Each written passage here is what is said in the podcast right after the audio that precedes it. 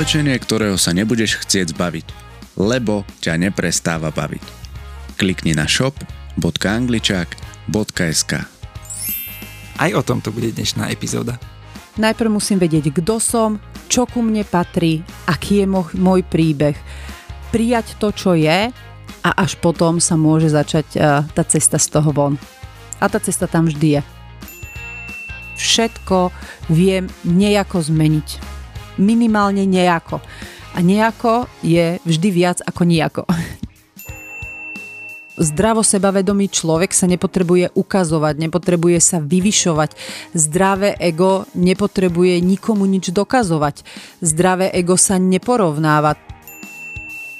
Základ je si dovoliť tú nedokonalosť a povedať si, som nedokonalá a je to super a keď si viem povedať, že som nedokonalá je to super, tak vlastne pripúšťam to zlyhávanie. Lebo len my rozhodujeme o tom, akú máme sebahodnotu. Toto ti nedá nikto zvonku, že naozaj ten pocit sebahodnoty vie vyvierať len a len e, znútra. Mať zdravé ego nám dáva možnosť e, v zdraví prežiť Čaute angličaci, vítam vás pri počúvaní ďalšieho dielu nášho Angličak podcastu. Dnes otvárame ďalšiu zo seba rozvojových tém a ja sa veľmi teším, že pri mne opäť sedí naša Ivet. Ahoj Ivet. Ahoj Miško. No, dnes sa budeme baviť na veľmi zaujímavú tému a otvoríme také tri nejaké základné koncepty alebo teda témy. Budeme sa baviť o egu, budeme sa baviť o sebavedomí a budeme sa baviť o sebahodnote. Všetko sú to podľa mňa veci, ktoré ľudia nejako vnímajú ale ja som veľmi zvedavý, že čo nové nám možno o nich porozprávaš ty. Ja začnem tým, že kto počúva naše angličacké podcasty, tak vie, že sa bavíme v každom podcaste o nejakom nástroji alebo o nejakých nástrojoch alebo uhloch pohľadu na ten seba rozvoj, na seba, v čom nám to ide hladko a kde sa zaplietame. A ono je veľmi dôležité poznať aj čiastkovo všetky tieto nástroje. Preto možno sú aj tie podcasty dlhšie, lebo sa ako keby každému tomu nástroju alebo uhlu pohľadu oblasti pozeráme tak až dovnútra, až do toho jadra a si ho rozpitvávame, aby sme vlastne tú danú oblasť vedeli pochopiť. Tak tomu bude aj dnes, čiže dnes sa pozrieme do tej hĺbky a porozprávame sa do hĺbky o ďalších nástrojoch alebo o ďalších oblastiach, ktoré sú pre ten seba rozvoj veľmi dôležité a to je sebavedomie, sebahodnota a ego. A potom na budúce budeme rozoberať traumy a časti. V tom ešte ďalšom podcaste sa pozrieme na systémy, systémiku a na vzťahy. A potom v tom desiatom podcaste si vlastne toto všetko dáme dokopy, všetky tieto nástroje a pozrieme sa na to, ako ich využiť v tom bežnom živote, ako ich využiť na nejakých možno konkrétnych situáciách, že nastane mi takáto situácia a teraz ako ja mám uchopiť všetky tieto oblasti seba rozvoja alebo tieto nástroje, ktoré sme sa tu dozvedeli. A prečo je teda pre náš sebarozvoj dôležité pozrieť sa aj na tieto tri oblasti, ktoré spomíname? Sebavedomie, sebahodnota a ego. No lebo až keď je e, naše telo zaktivované znútra, až keď je plné energie a naozaj až tej vnútornej životnej energie, ktorá ide z našeho e, stredu, tak to je to, čo je pre ten život nesmierne dôležité a to, čo je vnútri, tak sa navonok len e, odráža. Ono sa nenadarmo hovorí, že to, čo si, to vyžaruje, že to je presne ono, že to, aký ten plameň života, aký ten oheň v sebe máme zapálený, tak to tak pôsobíme aj na vonok. No a nie každý má tento oheň zapálený, nie každý tento oheň má veľký, niekto má možno len taký malý plamienok. Dôležité ale je, že my všetci ho vieme zapáliť sami v sebe. Nikto nám ho zvonku nezapáli, ty nezapáliš môj oheň, ja nezapálim tvoj oheň. Uh, to máme v rukách len každý sám za seba, respektíve čo vieme samozrejme ovplyvniť, to je ten oheň vo vnútri našich detí. A na to, aby ten oheň mohol rásť, aby ten plameň mohol byť väčší a väčší a šľahať do väčších a väčších výšin, to znamená, že prehlbujeme tú radosť e, zo života v nás, tak na to je veľmi dôležité pustiť. Potrebujeme pustiť to, čo nám neslúži, to, čo je zastaralé, alebo to, čo nám nepatrí, to, čo nie je naše a nesieme si. Bežne si nesieme uh, veci našich rodičov alebo nejakého rodinného systému, ku ktorým sme len lojálni, ale nie sú naše. A toto všetko potrebujeme pustiť. My potrebujeme pustiť e, niektorých ľudí, ktorí pre nás, pre náš život e, nie sú osožní v zmysle tej energie a radosti či nám to prináša alebo nám to neprináša. Potrebujeme pustiť niektoré programy, ktoré boli do nás nastavené, keď sme boli malé deti alebo možno počas toho života sme si ich e, pod vplyvom rôznych okolností nastavili do seba aj sami. Veľakrát potrebujeme pustiť aj prácu, ktorú robíme, lebo mnoho ľudí robí prácu, ktorá ich nenaplňa, ktorá ich nebaví a robia ju len preto, že sa to má, alebo že to tak majú navzorcované z detstva, alebo to robia len a len pre peniaze. No a čím viacej zmien príde, tým uh, väčšia zmena môže nastať aj v rámci toho nášho vnútorného plameňa a toho vnútorného ohňa v nás.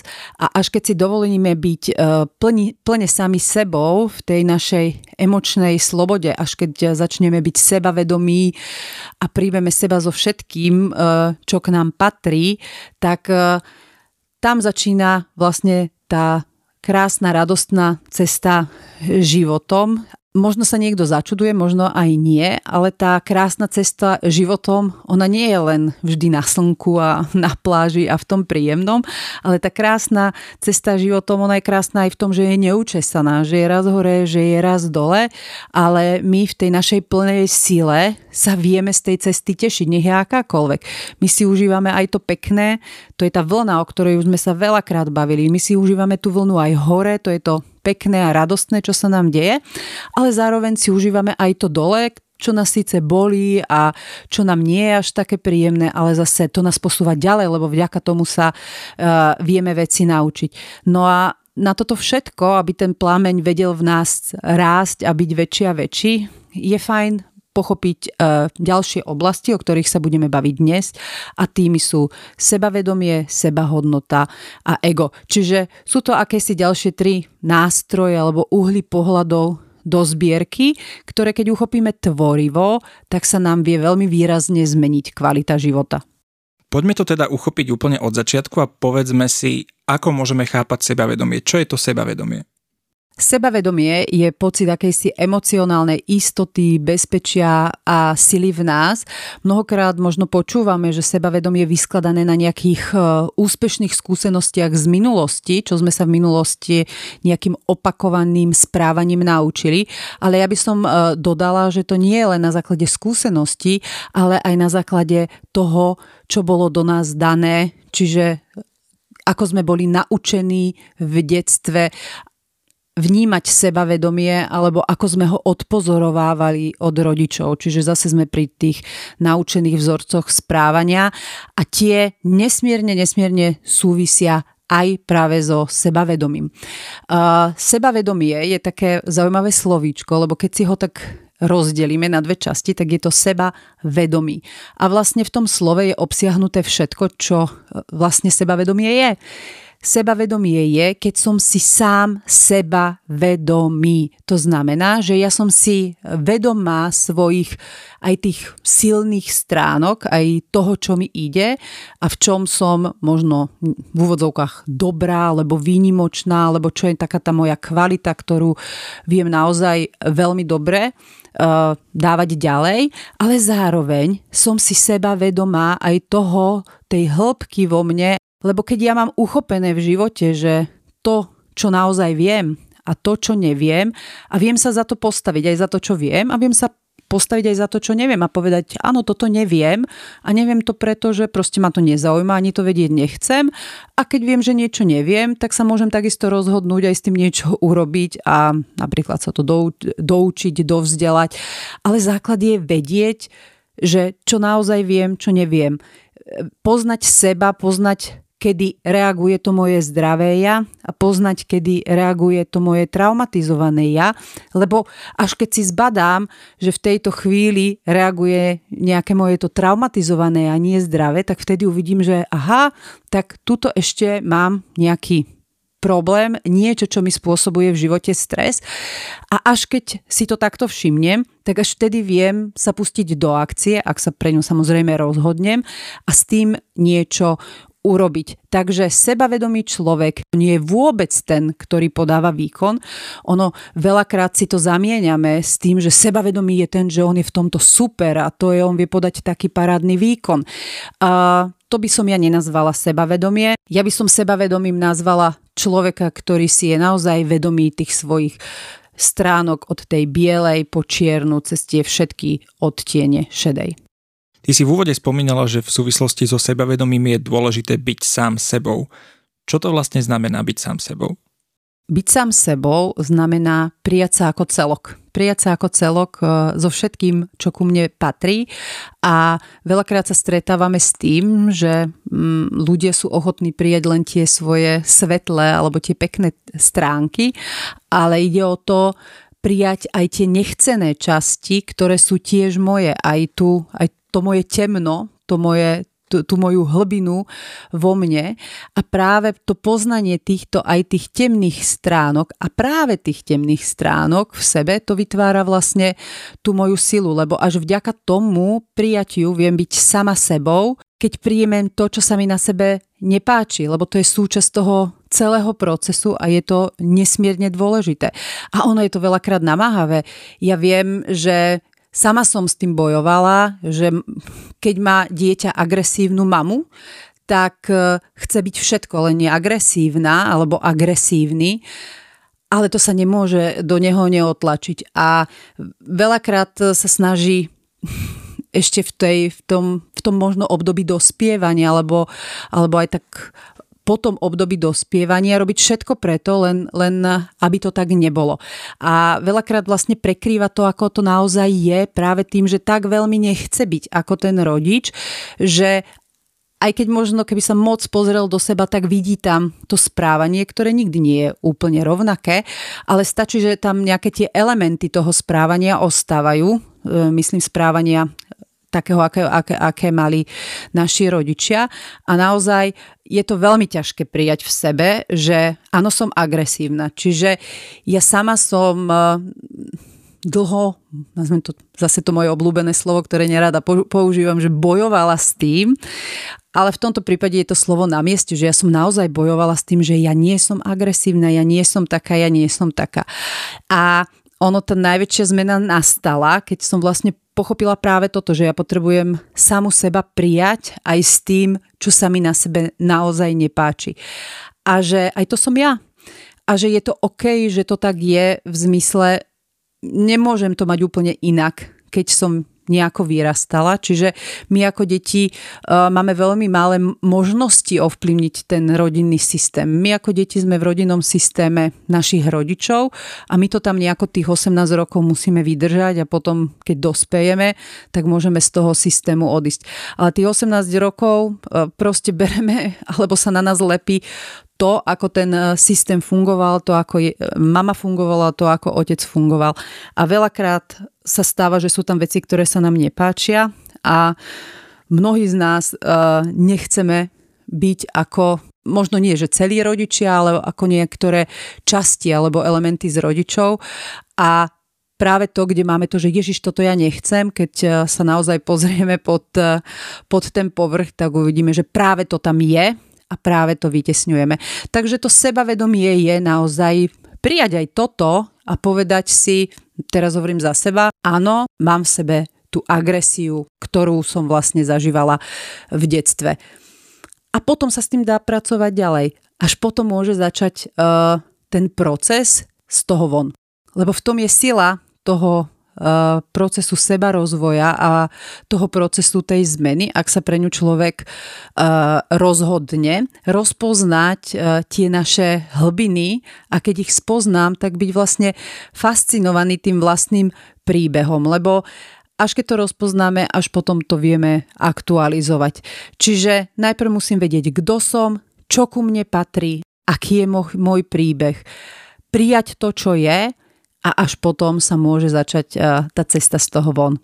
A tá cesta tam vždy je. Vždy je tam viacero možností, aj keď ich teraz nevidíme. A naozaj, aj keď to možno niekedy vyzerá, že Ježiš, tak toto ja si musím poniesť do konca života, mm, ja si nemyslím, že si musíme poniesť veci do konca života. Ja som presvedčená o tom, že, že so všetkým sa dá pracovať a že všetko sa nejako vie posunúť. Práve počúvaš Angličák podcast. Angličák podcast. Ty už si to naznačila v úvode, ale predsa sa opýtam, kde sa to naše sebavedomie začína budovať? Sebavedomie, tak ako gro našich naučených uh, akcií a vzorcov a programov, ktoré v sebe máme, sa začína v našom detstve a základy nášho sebavedomia nám kladú naši rodičia. Lebo vlastne malé dieťa nevie, čo je OK, čo nie je OK, čo je to sebavedomie, čo je to ego.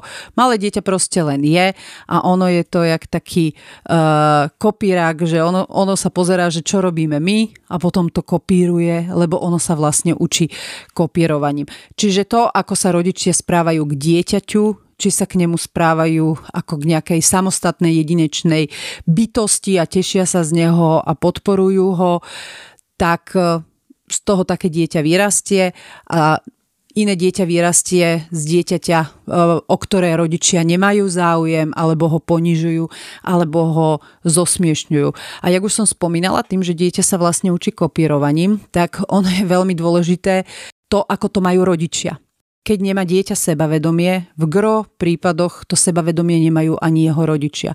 V gro prípadoch špeciálne mami nemajú to svoje ja, vôbec sa o seba nestarajú, lebo ako sme si hovorili v tom minulom podcaste, buď sú v práci, alebo doma sú v práci a upratujú, alebo sa starajú o deti, nenajdu si ten čas pre seba, nedajú seba na piedestál a dieťa kopíruje to, čo robí mama Dieťa vidí, že mama nemá seba na piedestále a iba pracuje a iba varí, iba pečie, iba upratuje, iba sa učí s deťmi, iba sa v úvodzovkách obetováva pre všetkých naokolo, ale pre seba neurobí nič, tak to dieťa si myslí, že tak je to správne, že takto sa má správať ako jeho mama.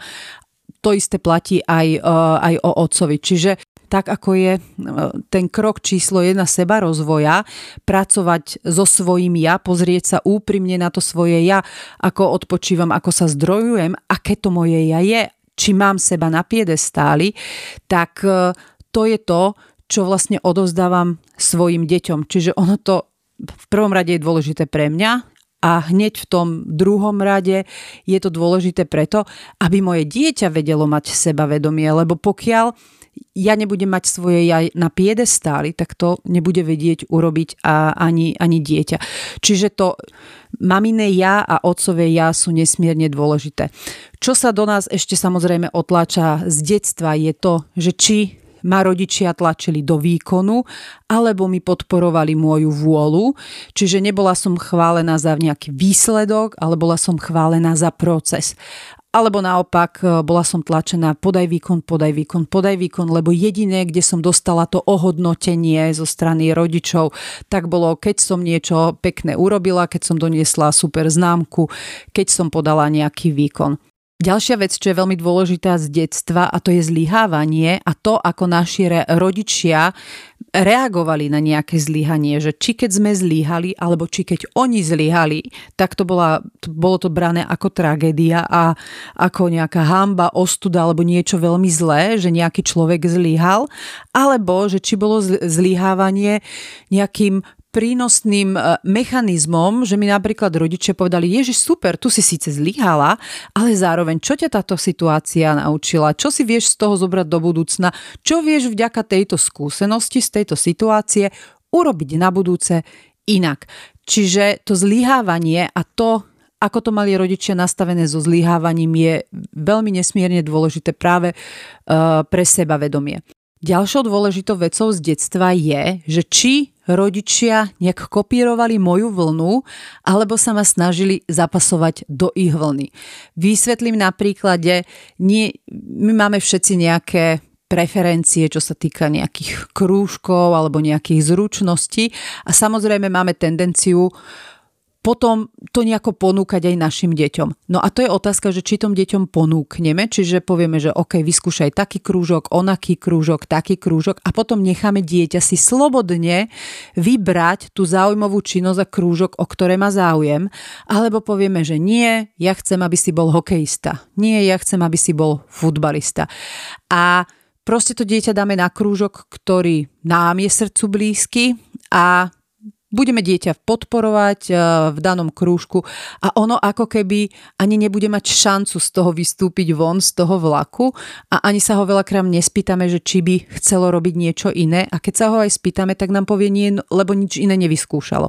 Takže eh, ja sa napríklad s tým stretávam veľakrát, najmä keď eh, sa bavíme o šikanovaných deťoch, tak tam vidím tento mechanizmus, že proste tie deti sú zapasovávané do nejakých e, predstav rodičov. Nehovorím, že všetky, ale veľa detí je do, zapasovávaných špeciálne čo sa týka krúžkov alebo nejakého školského systému do predstavy rodičov, že dieťa má 7 rokov, ale rodičia už vedia, že oni chcú, aby bol právnik. Alebo že oni chcú, aby išiel na medicínu. To dieťa má 7-8 rokov, ono ešte vôbec samo nevie, čo ho baví, samo nevie, čo chce, ale rodičia už vlastne vedia, lebo toto je super práca, za super peniaze, oni majú nejakú predstavu. Samozrejme robia to v tom dobrom, že chcú dieťaťu dobré, aby, aby malo nejakú z ich pohľadu kvalitnú prácu v živote, ale toto sú veľakrát veľmi deštrukčné mechanizmy pre to dieťa, lebo vlastne v ňom je udupaný ten oheň, o ktorom sme sa na začiatku bavili. A to je, o tom to aj je aj v tej dnešnej dobe. Veľmi veľa ľudí vôbec nevie vyjadriť nejakú e, spontánnu radosť alebo užívať si život v tej, v tej detskej radosti. Veľa ľudí sa nevie nahnevať e, lebo si povie, ja musím myslieť pozitívne, ten, ten hnev nie je na mieste, nepatrí sa to. Veľa ľudí si nevie dovoliť prijať vôbec všetky emócie, ktoré má a svoje emócie si reguluje podľa toho, čo zapasováva do nejakých noriem a toho, čo sa má a toho, čo je očakávané, že by malo byť, ale, alebo že je správne podľa nejakých uh, noriem alebo vzorcov správania. A samozrejme to, čo sebavedomie dieťaťa nemôže neovplyvňovať je to, či mu rodičia dovolujú prejavovať emócie, alebo ho učia ich potláčať a teda následne, aký program sa z toho dieťa naučí.